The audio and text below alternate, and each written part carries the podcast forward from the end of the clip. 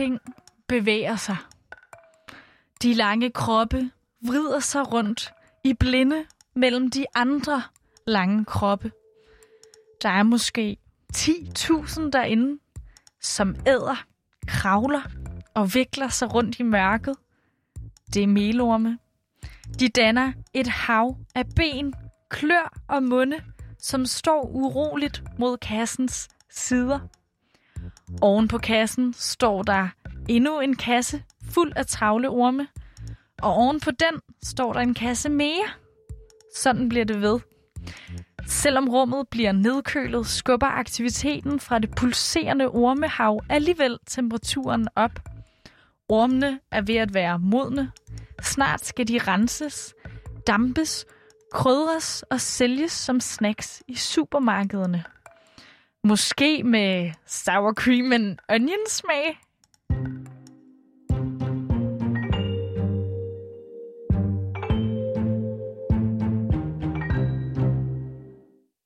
Den europæiske fødevaresikkerhedsautoritet EFSA har nærstuderet den lille melorm, tykket lidt på den, så at sige, og besluttet sig for, at den er godkendt som menneskemad. Og det kan få en kæmpe betydning for verdens klimaaftryk, hvis vi møver melormen ind i kostpyramiden. Melormen lader sig nemlig til at være et sprællende proteinrigt og CO2-venligt vidunder, som måske kan være med til at redde kloden. I samarbejde med verdens bedste nyheder ser vi i dag på, hvad det er for en dyr, der nu kan kravle sig op på din middagstallerken. Mit navn er Nana Mille Nielsen, og du lytter til Udsyn.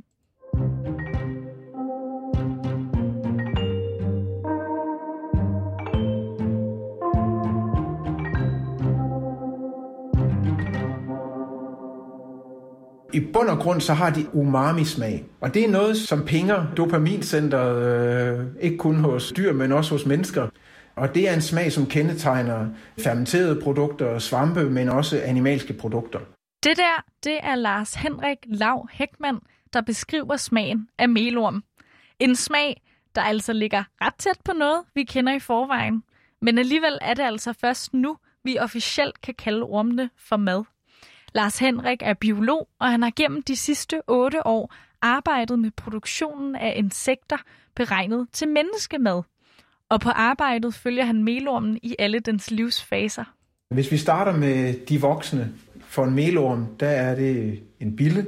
Melormen er ikke en orm, selvom det lyder som om det er det, men det er et populært navn. Det er faktisk en bille, og ormen er jo så en bille larve. Og det starter med, at de voksne biller, øh, hanner og hunder, de parer sig, og så lægger hunderne nogle æg, som så bliver øh, opsamlet, og de her æg bliver så overført i et næste kammer til at blive udklækket, og ud af dem kommer der bitte små larver på størrelse med et hår. Men øh, selvom det ikke syner meget til at starte med, så bliver det til, til noget på sigt. Insekter de kan faktisk mange tusind doble deres størrelse fra æg og til den larve, som vi ender med at høste fra til slut.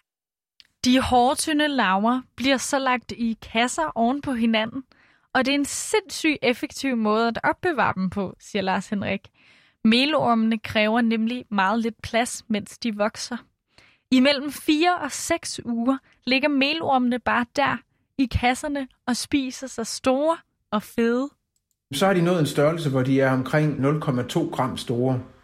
Og det lyder måske ikke af meget, men øh, når man så har øh, 10 eller 50 eller 100.000 per kasse, der står lag på lag på lag, nemlig vertikal farming, jamen så har vi faktisk rigtig meget produkt, der bliver produceret per kvadratmeter. Og så kommer sidste skridt, selve aflivningen.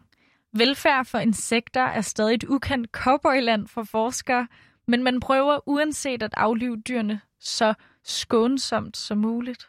Det kan for eksempel foregå øh, ved, øh, at de bliver øh, dampet, altså ligesom når man koger en, en reje, eller de kan også blive slået ihjel ved hjælp af, at de simpelthen bliver nedfrosset. Der er faktisk også nogen, der bruger hakning. Det, der er kendetegnende for dem alle, det er, at det enten går hurtigt, eller at det foregår på en måde som for eksempel frysning, hvor de langsomt kommer ned i aktivitet og går i en form for dvale.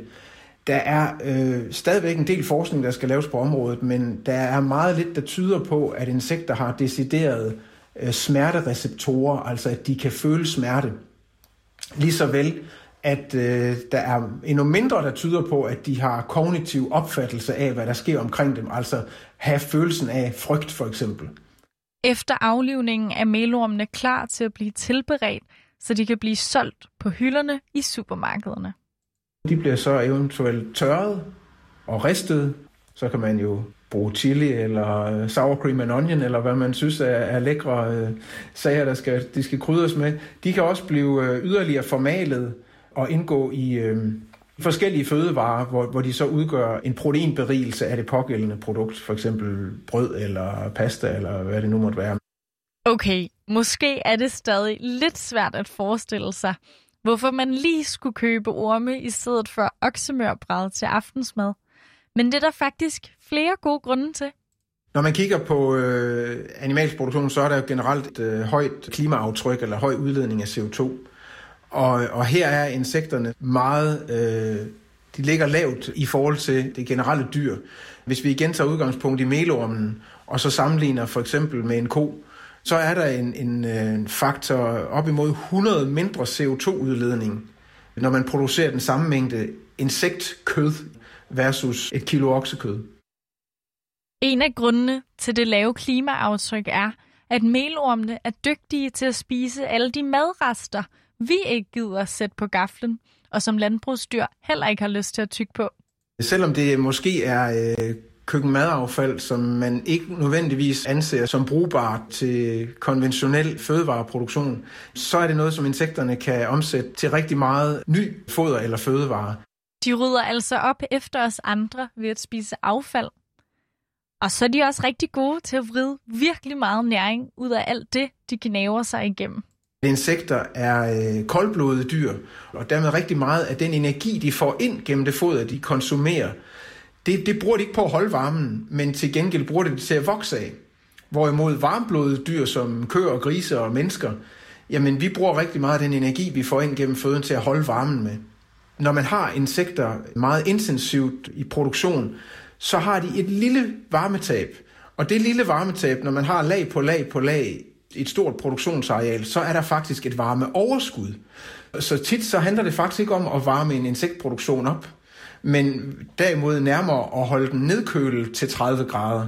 Så selvom vi måske ikke er så vante til tanken endnu, giver det faktisk enormt god mening at holde melorme i Danmark. Her er der nemlig lækkert og koldt for de små laver at leve. Og der er faktisk en del mennesker, der interesserer sig for det her felt.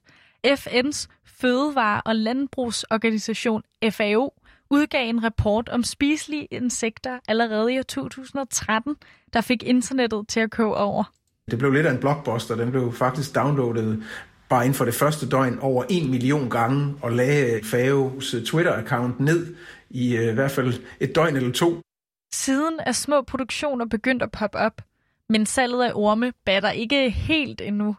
Det er her, vi nu er omkring det stadie, hvor det kan begynde at blive opskaleret.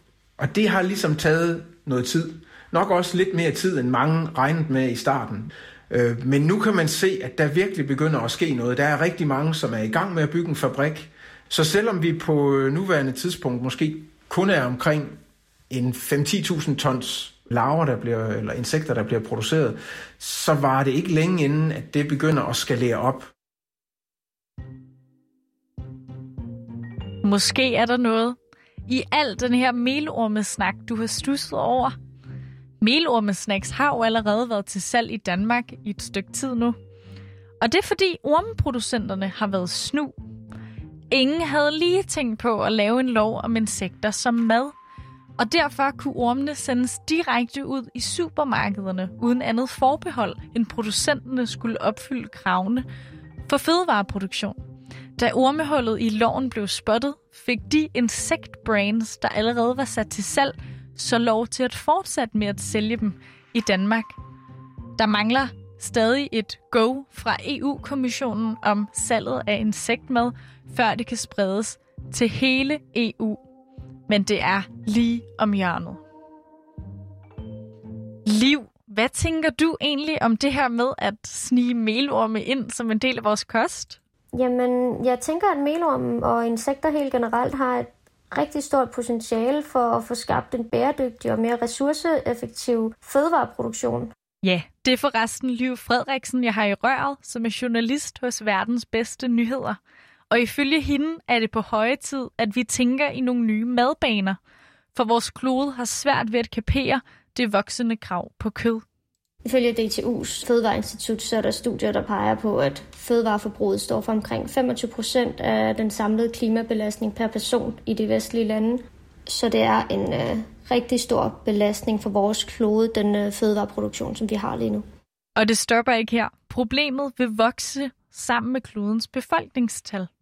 FN's landbrug og fødevareorganisation de øh, forventer, at efterspørgselen efter animalsk protein vil stige med 70 procent frem mod 2050. Det skyldes blandt andet, at øh, man estimerer, at der i 2050 vil være omkring 9,7 milliarder mennesker på jorden. Og hvis vi blot forøger ved bare at opskalere vores nuværende fødevaresystem, så vil det have enorme klima- og miljømæssige konsekvenser. Og her er Liv altså enig med Lars Henrik i, at melorme godt kunne være en del af løsningen på krisen, der lurer i fremtiden. Hvis vi erstatter noget af vores kød med insekter, som har et tilsvarende protein og næringsindhold som kød, så vil vi øh, kunne løse behovet for protein, som vi vil få i fremtiden. Men altså, hvor meget kan det her virkelig være vores ansvar lige i Danmark? Vi spiser da ret meget salat og sådan noget, eller hvad? Danskerne er et af de mest kødspisende folkefærd i verden, i hvert fald hvis man skal tro på um, FN's landbrug og fødevareorganisations opgørsel fra, den er godt nok fra 2009, men der ligger Danmark på en 13. Uh, plads over verdens lande, der har det største kødforbrug. Ja, okay. Så har det måske ret meget med os at gøre. Hvis man skal kigge på den mængde kød, vi spiser, så øh, vurderer øh, kostundersøgelser fra DTU, at danskerne i gennemsnit spiser 52 kilo kød om året per person. Det er helt vildt. Så der er altså en tung portion kød, som vi får kørt ned hvert år, og et hæftigt CO2-udslip, vi sender ud i verdensrummet.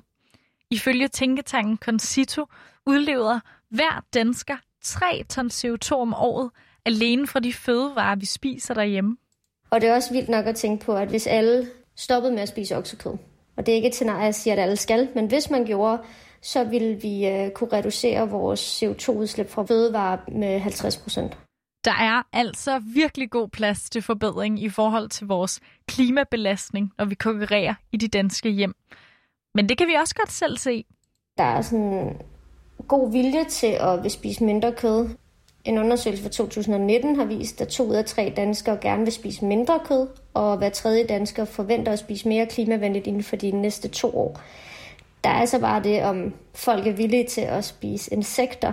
Det er jo, det er jo en anden sag.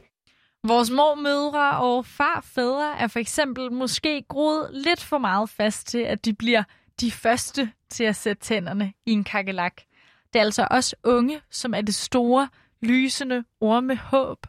Så det her med at få ændret nogle kostvaner, er måske mere, at man skal have fat i dem, som ikke har fået vaner i deres kost endnu. Så den yngre generation er nok nemmere at rykke på sådan noget. Det kan man også se på for eksempel sushi, da det blev introduceret i, øh, i Danmark. Hvis jeg spørger min far nu, om han har lyst til at spise sushi, så siger han, at det vil han gerne, hvis jeg bare lige steger fisken til ham først. Så hvis vi bare kigger på det unge segment, er vi måske ved at være klar til en klimavenlig, klimavenlig ormerevolution. Jorden kalder i hvert fald på nye måder at tænke fødevare på, og der kommer melormen jo kravlende som kaldet på sine små ben. Hvis vi altså gider spise den. Hvad, har du prøvet at spise en melorm, Liv? Nej, jeg har ikke prøvet det endnu. Jeg, jeg kunne godt tænke mig at prøve at smage det. Og jeg, jeg har hørt, at det skulle have den her umami-smag, som kød også har. Mm. Ja, okay. Podcasten her er produceret i samarbejde med verdens bedste nyheder. Hvis du vil vide mere om melormen og verdens andre gode fremskridt, så kan du gå ind på verdensbedstenyheder.dk og læse mere.